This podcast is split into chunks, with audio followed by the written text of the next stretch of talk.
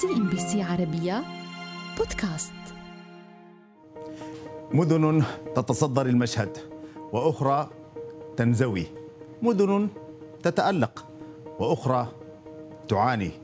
مدن تتباهى إنها الأكثر جذبا للسياح وأخرى طاردة لهم. مدن كانت الأكثر غلاء في العالم وأخرى تم اختيارها الأرخص معيشة في الدنيا.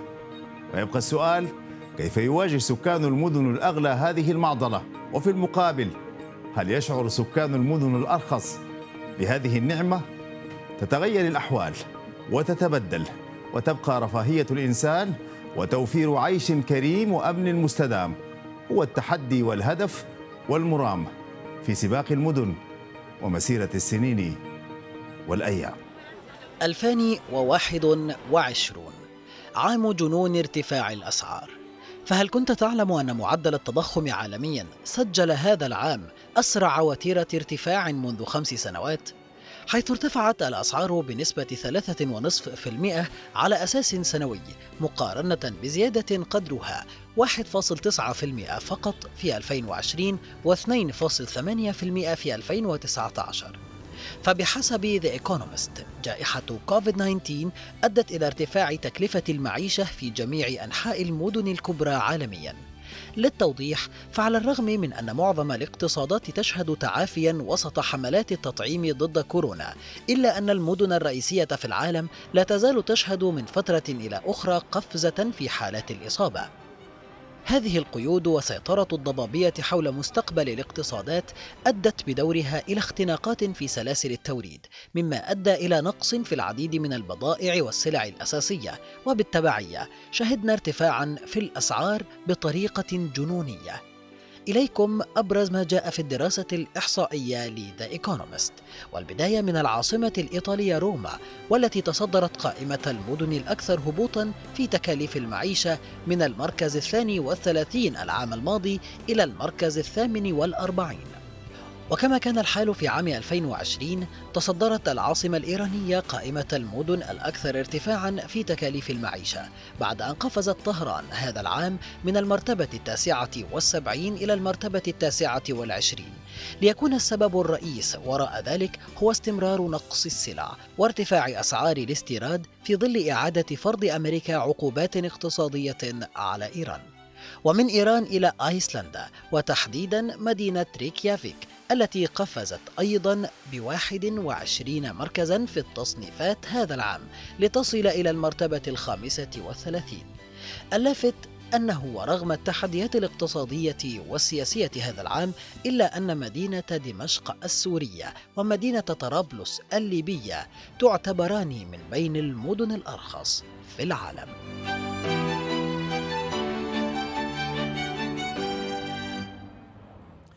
أهلا بكم اذا مشاهدينا في هذه الجولة من تحت الضوء وواضح من آه، هذه التقدمة وهذا التقرير أننا نتحدث عن المدن الأكثر غلاء وتكلفة في العالم مقارنة مع المدن الأكثر آه، ربما آه، والأرخص في العالم من حيث التكاليف. أرحب بضيفين من سنغافورة سيد سايمون بابتست وهو كبير الاقتصاديين العالميين في Economist Intelligence وهي الجهة التي قامت آه، بهذا التقرير. ومن القاهرة الدكتور خالد الشافعي رئيس مركز العاصمة للدراسات والأبحاث الاقتصادية.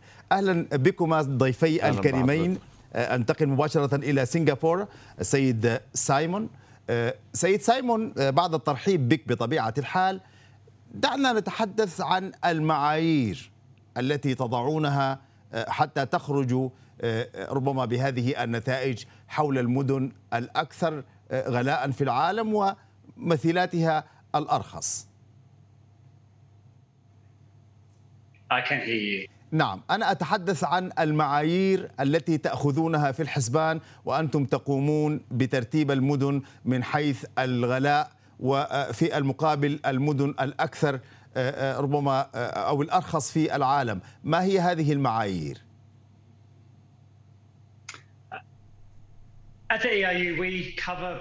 نحن نغطي الأسعار وذلك إلى 200 آه، مدينة ولدينا أشخاص في المدن التي تقوم برصد الأسعار وتصنيفات الأنواع المختلفة للسلع. وهذا يتعلق بالاختلافات بين المتاجر والأماكن داخل المدن ونجمع كل هذه الأمور ونأخذ المتوسط ونجمع نفس الأسعار في كل مدينة. بعد ذلك يكون لدينا تحديد لأنواع السلع. على سبيل المثال لدينا سعر مثلا آه، الغداء العمل في مكان ما وبعد ذلك لنفس الوجبة ونفس المشروب في كل مدينة. إذا نتأكد من أنه يمكننا أن نقارن بين المدن وبين المتاجر. نعم. أنتقل إلى القاهرة الدكتور خالد الشافعي رئيس مركز العاصمة للدراسات والأبحاث الاقتصادية. دكتور يعني لعلك تتابع هذا التقرير للإيكونومست والذي تتحدث فيه عن المدن الأكثر ربما غلاء وتكلفة في العالم مقارنة مع مثيلاتها الأرخص في العالم. لا شك أن معدلات التضخم تلعب دور كبير في هذا الاتجاه. يعني آه، إلى أي مدى في تقديرك معدلات دخل الفرد في المقابل المشاكل التي تعاني منها بعض الدول في الاستيراد. آه، تقف وراء هذه التصنيفات. في البداية برحب بحضرتك وبالسادة المشاهدين في كل مكان. الحقيقة آه، ارتفاع أو انخفاض معدل دخل الأسر أو الأفراد عامل مهم جدا في تحديد معدل التضخم أو ارتفاع الأسعار إنما بنجد ارتفاع الأسعار النهارده بينم على ارتفاع الأسعار لأن في دولة ما تقوم يعني لا تعتمد على المنتج المحلي لديها وبالتالي تقوم باستيراد أغلب السلع التي يحتاجها المواطنين وبالتالي آه، هي معرضة لتقلبات الأسعار العالمية وبالتالي إذا ارتفعت الأسعار عالميا ارتفع السعر هذه السلع وداخل المتاجر وداخل الأسواق الموجودة فيها هذه الدولة. ومن ثم ترتفع يصل إلى مستويات غير مسبوقة ومن ثم ارتفاع معدل التضخم. لأن معدل التضخم هنا بيقاس بمدى ارتفاع السلع والخدمات اللي موجودة في نفس الدولة. وكلما ارتفع السعر وأسعار السلع والخدمات نعم. ارتفع معدل التضخم. وشفنا خلال جائحة فيروس كورونا ارتفاع آه هذا الارتفاع بشكل غير مسبوق عبر 30 سنة. شفنا معدل التضخم وصل في أمريكا اللي هي الاقتصاد الأول على مستوى العالم ل 8.6 من 10% وان حجم الدين الأسر الامريكيه وقفز إلى 15 تريليون دولار. ده هذه نتيجة وأرقام غير مسبوقة من قبل ذلك. نعم. إنما الجائحة ما زالت مستمرة وما زالت تأثيراتها السلبية موجودة على اقتصادات العالم. إنما آه، تعتمد نسب التضخم بناء على قدرة الدول على آه، هل خلق مزيد من فرص العمل وخلق مزيد من احتياجات المواطنين أن تكون في. في من خلال المشروعات المقامة لديها أو تقوم بدلا من الاعتماد على الاستيراد اللي هو بيبقى ده فيما يعني بتعتمد على مدى مدى تأثير المتغيرات الخارجية على نعم. أسعار السلع العالمية نعم. بنشوف سلاسل تباطؤ سلاسل الإمداد والتوريد. وتأثيراتها السلبية على كل أسعار السلع الأساسية والاستراتيجية في كل مدن العالم ده بنشوفه النهارده محقق على أرض الواقع. صحيح. آه، آه، سيد سايمون آه، من سنغافورة كبير الاقتصاديين العالميين في Economist Intelligence يعني لا شك أنك تعلم أن الصورة العامة لا نستطيع أن نحكم عليها أن هذه المدينة غالية أو الانطباعات الشخصية لبعض الناس لكن هذه المسألة تخضع للدراسات العلمية كما تقومون بها أنتم وتخرجون بهذه القائمة. ما هو الشيء الذي كان لافت بالنسبة لكم؟ ما هي المدن التي لم تكونوا تتصوروا آه، أنها من الممكن أن تكون كذلك؟ وبالأرقام والمؤشرات آه، آه، كانت كذلك. ما هي أغلى مدن العالم حسب تقريركم وما هي الأرخص؟ لقد كان هناك تغيير في قائمة المدن. خلال ستة أشهر الماضية وكوفيد قد دفع بهذا الأمر. مجموعة من المدن التي شهدناها تتضمن مدن مثل روما ودبي وبانكوك حيث كانت قد تراجعت في مستوى الأسعار مقارنة ببقية العالم لأن هذه المدن كان بها الكثير من الأشخاص الذين يشترون في المدن وزائرين سواء من السائحين أو من المنتقلين أو الذين يقومون بزيارات السفر. إذا هذه المدن لديها القدرة والقدرة الاستهلاكية والتي تقوم بالشراء. ولا في إذا الأسعار في هذه المدن قد تراجعت في الواقع. على الجانب الآخر أسعار في مدن آه، استطاعت أن تتجنب أن يكون لديها إغلاقات طويلة الأجل خلال كوفيد مثل مثل مدن في أستراليا ونيوزيلاند مثل بورتلاند وسيدني. آه، كما أن اقتصادها المحلي كان قوي للغاية ولم يتأثر بالإغلاقات طبعا كانت هذه أفضل المدن الموجودة على قائمتنا. وأيضا إسرائيل وأيضا هناك كان مدن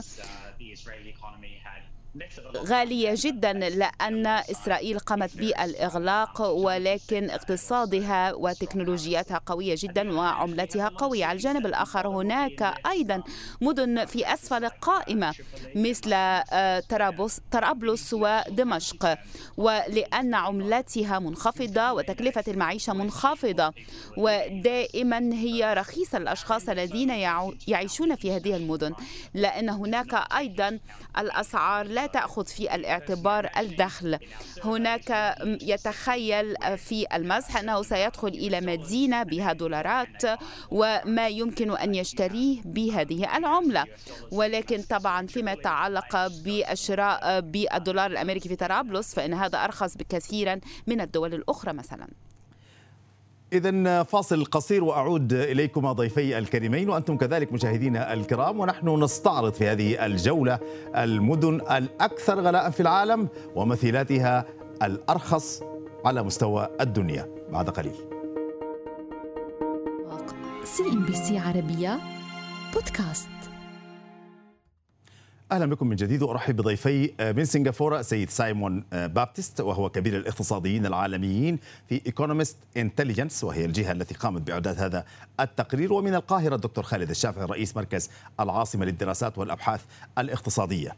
آه، أنتقل إلى القاهرة دكتور يعني دعنا نتحدث عن أن هناك مدن عربية أربع مدن عربية في قائمة العشره الأرخص مدن في العالم نتحدث عن الجزائر وطرابلس ودمشق وتونس. آه، وهو شيء جيد. لكن يبقى السؤال هل هي آه، آه، بهذه الدرجة لدى مواطنيها باعتبار مستويات الدخل؟ يعني هل هم يشعروا بأنهم ضمن المدن الأرخص على مستوى الدنيا؟ في البداية خليني بس أوضح حقيقة هامة للمشاهد الكريم. الدول أو المدن التي تم اختيارها إن هي الأرخص على مستوى الدول العربية سواء دمشق سواء طرابلس أو الجزائر وخلافه بنلاقي هذه المدن ما زالت الحروب ما زالت مستمرة فيها. التفكك الاجتماعي ما زال موجود. عدم وجود الاستقرار السياسي بشكل كامل عدم وجود الاستقرار الأمني بشكل كامل موجود في مثل هذه المدن. ممكن ده اللي بيحقق هذا الانخفاض لأن هل موجود أسر فعلا ما زالت موجودة كما كانت قبل ذلك؟ هل الاستقرار لو عاد إلى إلى إلى دمشق وإلى وإلى طرابلس في ليبيا وينعمون بالاستقرار السياسي والاستقرار الأمني بدلا من الميليشيات وبدلا من الحروب الداخلية. هنجد ذلك كذلك ولا هتتغير المفاهيم وتتغير الرؤى وتصبح مدن مختلفة عما ذكر في التقرير الصادر من هذه المجلة العريقة.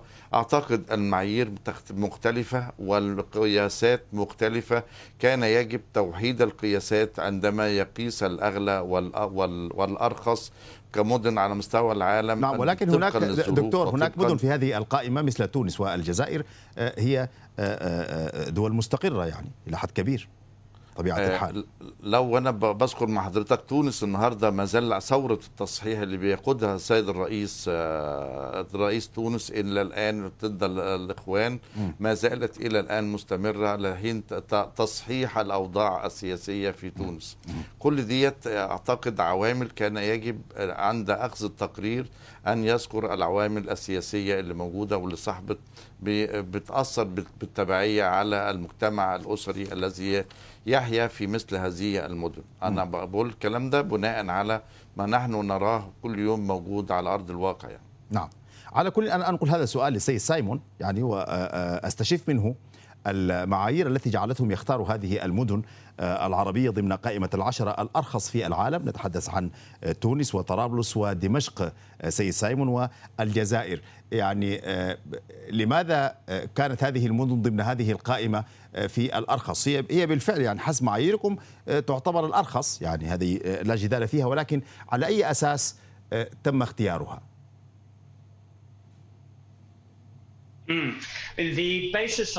أساس التصنيف هو مسح دم تم بين المدن حيث كان هناك مراسل في هذه المدن والذي يتوجه إلى أن يقول أنه سيشتري وأيضا سيرى أيضا كيف سيقوم بشراء الملابس وأن يق... وأيضا يشتري كم من الوجبات أو أن يقوم بقص شعره وأيضا أن يقوم بشراء مثلا الوقود للسيارة ويعرف كم سيقوم آه، بدفعه مقابل أن يرسل ابنه إلى المدرسة. كل هذه الأمور يتم مقارنتها في هذا المسح ويقوم هذا الشخص أو هذا المراسل بجمع الأسعار من المدن.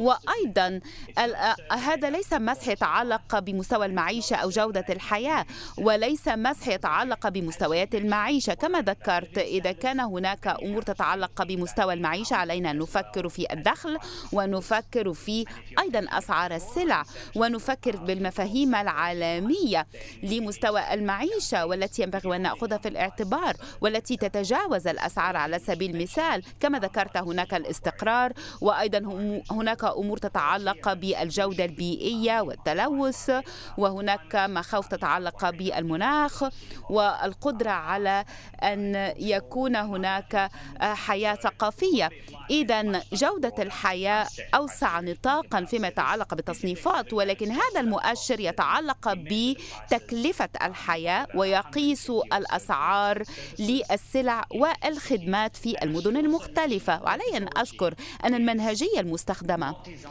غير مصممة لمعرفة تكلفة المعيشة للمواطن في هذه المدن ولكن تكلفة المعيشة لرجال الأعمال. فمثلا للأشخاص الذين يزورون المدن آه، كزيارة عمل أو الذين لديهم شركات عالمية. إذا هذه المدن تجمع البيانات التي تتعلق بهذا الأمر وبالتالي هذا يعكس السلع ويعكس الخدمات الموجودة في هذه المدن.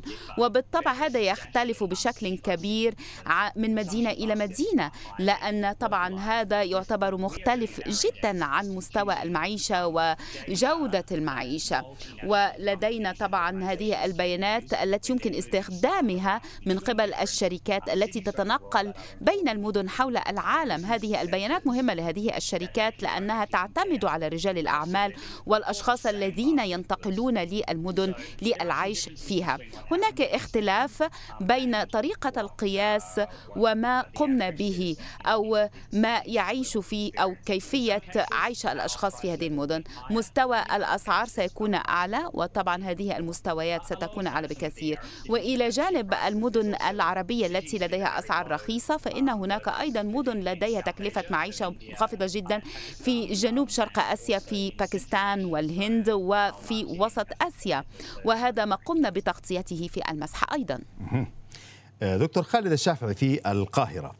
يعني آه، آه، بالضرورة بمكان أن كثير من المدن التي اختيرت ضمن قائمة المدن الأعلى كلفة في العالم تتميز بجودة في الحياة آه، هذا جانب يعني. والمدن التي اختيرت ضمن الأرخص في العالم جزء منها يعني يعاني من بعض ال- الإشكالات. يعني إلى أي مدى لا يؤثر ذلك؟ ربما في جاذبية هذه المدن حتى على المستوى السياحي يعني باعتبار أنني اذهب إلى المدن ذات الجودة الأعلى. تفضل. المدن ذات الجودة الأعلى أعتقد في بكل كل مقومات الحياة موجودة لديها بشكل كامل ومتكامل سواء اجتماعيا أو ثقافيا أو بيئيا. كلها مجموعة من الخدمات المقدمة لكل المواطنين وليس لفئة محددة من رجال الأعمال أو للشركات أو القائمين لديها. هم الذين يتمتعون بهذه الجودة الحياة بل بالعكس كل المواطنين والمقيمين في هذه المدن ينعمون بجودة الحياة. وبالتالي هنا نقول أن هذه جودة الحياة بشكل كامل في هذه المدن تحقق الرفاهية الكاملة للمواطنين. بنيجي لارتفاع أسعار أو ارتفاع الأسعار في المدن بنيجي بنشوفها مدى قدرة هذه المدن على تلبية احتياجات المتعلقة بالمواطنين بها من سواء من سلع أو خدمات. وهل في الأوقات والأزمنة المتاحة علشان تقدر تلبي الاستهلاك المحلي لمواطنيها هل ده متوفر ولا لأ؟ هو ده اللي بيعكس ارتفاع من عدمه. هل وجود السلع والخدمات بشكل كامل ومتوفر في كل الأوقات والأزمنة من عدمه هو ده اللي بيحقق ارتفاع وارتفاع مستوى المعيشة سواء بالنسبة من الناحية السكنية من الناحية السكني أو خدمي أو السلع والخدمات اللي يجب أن يتم تقديمها لكل قاطني هذه المدن. فإذا ارتفعت هذه التكلفة نعم. بترتفع وتجعل من هذه المدن هي الأكثر ارتفاعا على مستوى العالم نعم. سواء من حيث الخدمات وجودة الحياة التي تقدمها صحيح. إنما ده بالنسبة لسؤال حضرتك إنما أنا بقول لحضرتك هنا أنا أشكرك على توجيه السؤال له وهو يعني إن عندما تم تقييم المدن الأكثر والأقل هو خد جزئية متعلقة بالمدن العربية ألا وهي تواجد رجال الأعمال فقط لا غير صحيح. وليس المواطن المقيم في هذه الدول نعم. اسمع. هو الذي هو أو هذه المدن هو الذي يشعر بجودة أو رخص هذه المدن من عدم نعم سيد سايمون في أقل من دقيقة لو تكرمت هناك دول تراجعت يعني في مستوى كلفة المعيشة مثل دبي ومدينه مثل دبي مشهود لها بجودة الحياة بطبيعة الحال وكانت تتصدر مراكز متقدمة في هذه القائمة إلى أي مدى من الممكن أن يكون هذا شيء إيجابي لهكذا مدينة أعتقد أن العديد من المدن في دول الخليج والتي أصبحت أرخص هذا العام وذلك لأن عملتها مرتبطة بالدولار الأمريكي الدولار الأمريكي ارتفع. وهذا أيضا الدرهم والريال كان مرتفعا أيضا. إذا هذه الأمور التي تؤثر وأيضا فيما يتعلق بالأمور المحلية التي تسعر بالعملات المحلية قد تراجعت لا سيما في الرياض ودبي. وأيضا الملابس قد تراجعت أيضا وذلك بسبب زيادة الطلب خلال الجائحة وهذا ما حدد الزيادة في النقل وما إلى ذلك. أنا أشكركم ضيفي الكريمين من سنغافورة السيد سايمون بابتست وأنت كبير الاقتصاديين في Economist Intelligence ومن القاهرة أشكر ضيفي الدكتور خالد الشافعي رئيس مركز العاصمة للدراسات والأبحاث الاقتصادية. شكرا جزيلا لكما أثريتم الحوار. وشكرا لكم مشاهدي الكرام على طيب المتابعة للمدن الأكثر ربما غلاء وتكلفة في العالم وممثلاتها الأرخص في العالم. يعني هكذا تدور الأيام وتتبدل الرؤى وتتغير القوائم. أشكر حسن متابعتكم وتحياتي والفريق العامل في هذا البرنامج. إلى اللقاء. CNBC عربية بودكاست.